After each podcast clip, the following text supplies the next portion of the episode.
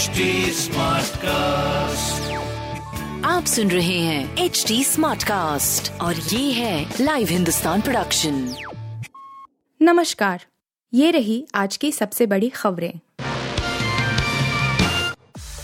IMF से deal हुई fail. अब कर्ज के लिए कहाँ भीख मांगेगा कंगाल पाकिस्तान? नकदी संकट से जूझ रहे पड़ोसी मुल्क पाकिस्तान और अंतर्राष्ट्रीय मुद्रा कोष इम्फ गुरुवार को ऋण अदायगी से संबंधित स्टाफ लेवल समझौते पर पहुँचने में विफल रहे। वार्ता फेल होने के बाद आईएमएफ मिशन आज इस्लामाबाद से रवाना हो रहा है। हालाँकि, आने वाले दिनों में अंतिम उपाय के तौर पर ऋणदाता को संतुष्ट करने के उद्देश्य से एक व्यापक रूपरेखा पर काम करने पर सहमति बनी है। सरकार ने फिर ठुकराई कलीजियम की सिफारिश, दस नाम वापस भेजे गए।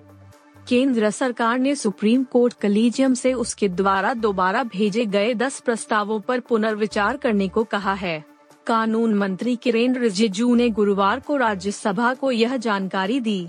एक सवाल के लिखित जवाब में उन्होंने यह भी बताया कि इन दस प्रस्तावों में से तीन मामलों में कलीजियम ने नियुक्ति के लिए अपनी पहले की सिफारिश को दोहराया है।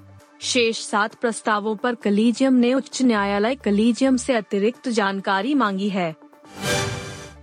एलआईसी के चेयरमैन ने कहा, अडानी समूह के टॉप मैनेजमेंट से मिलेंगे।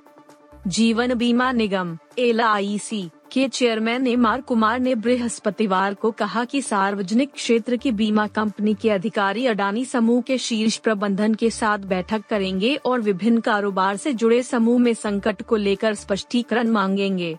अडानी समूह में LIC जीवन बीमा निगम के निवेश को लेकर विपक्षी दलों के साथ साथ निवेशक आलोचना कर रहे हैं।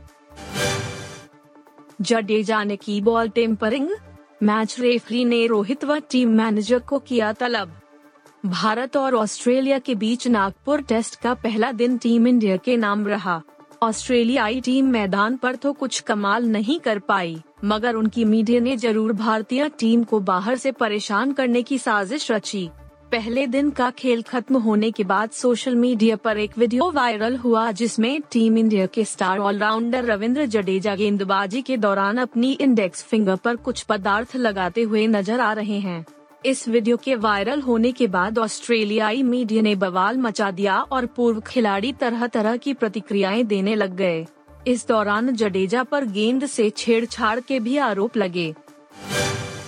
राज और सिमरन का प्यार फिर चढ़ेगा परवान। रिलीज़ हुई शाहरुख खान और काजोल की दिलवाले दुल्हनिया ले जाएँगे।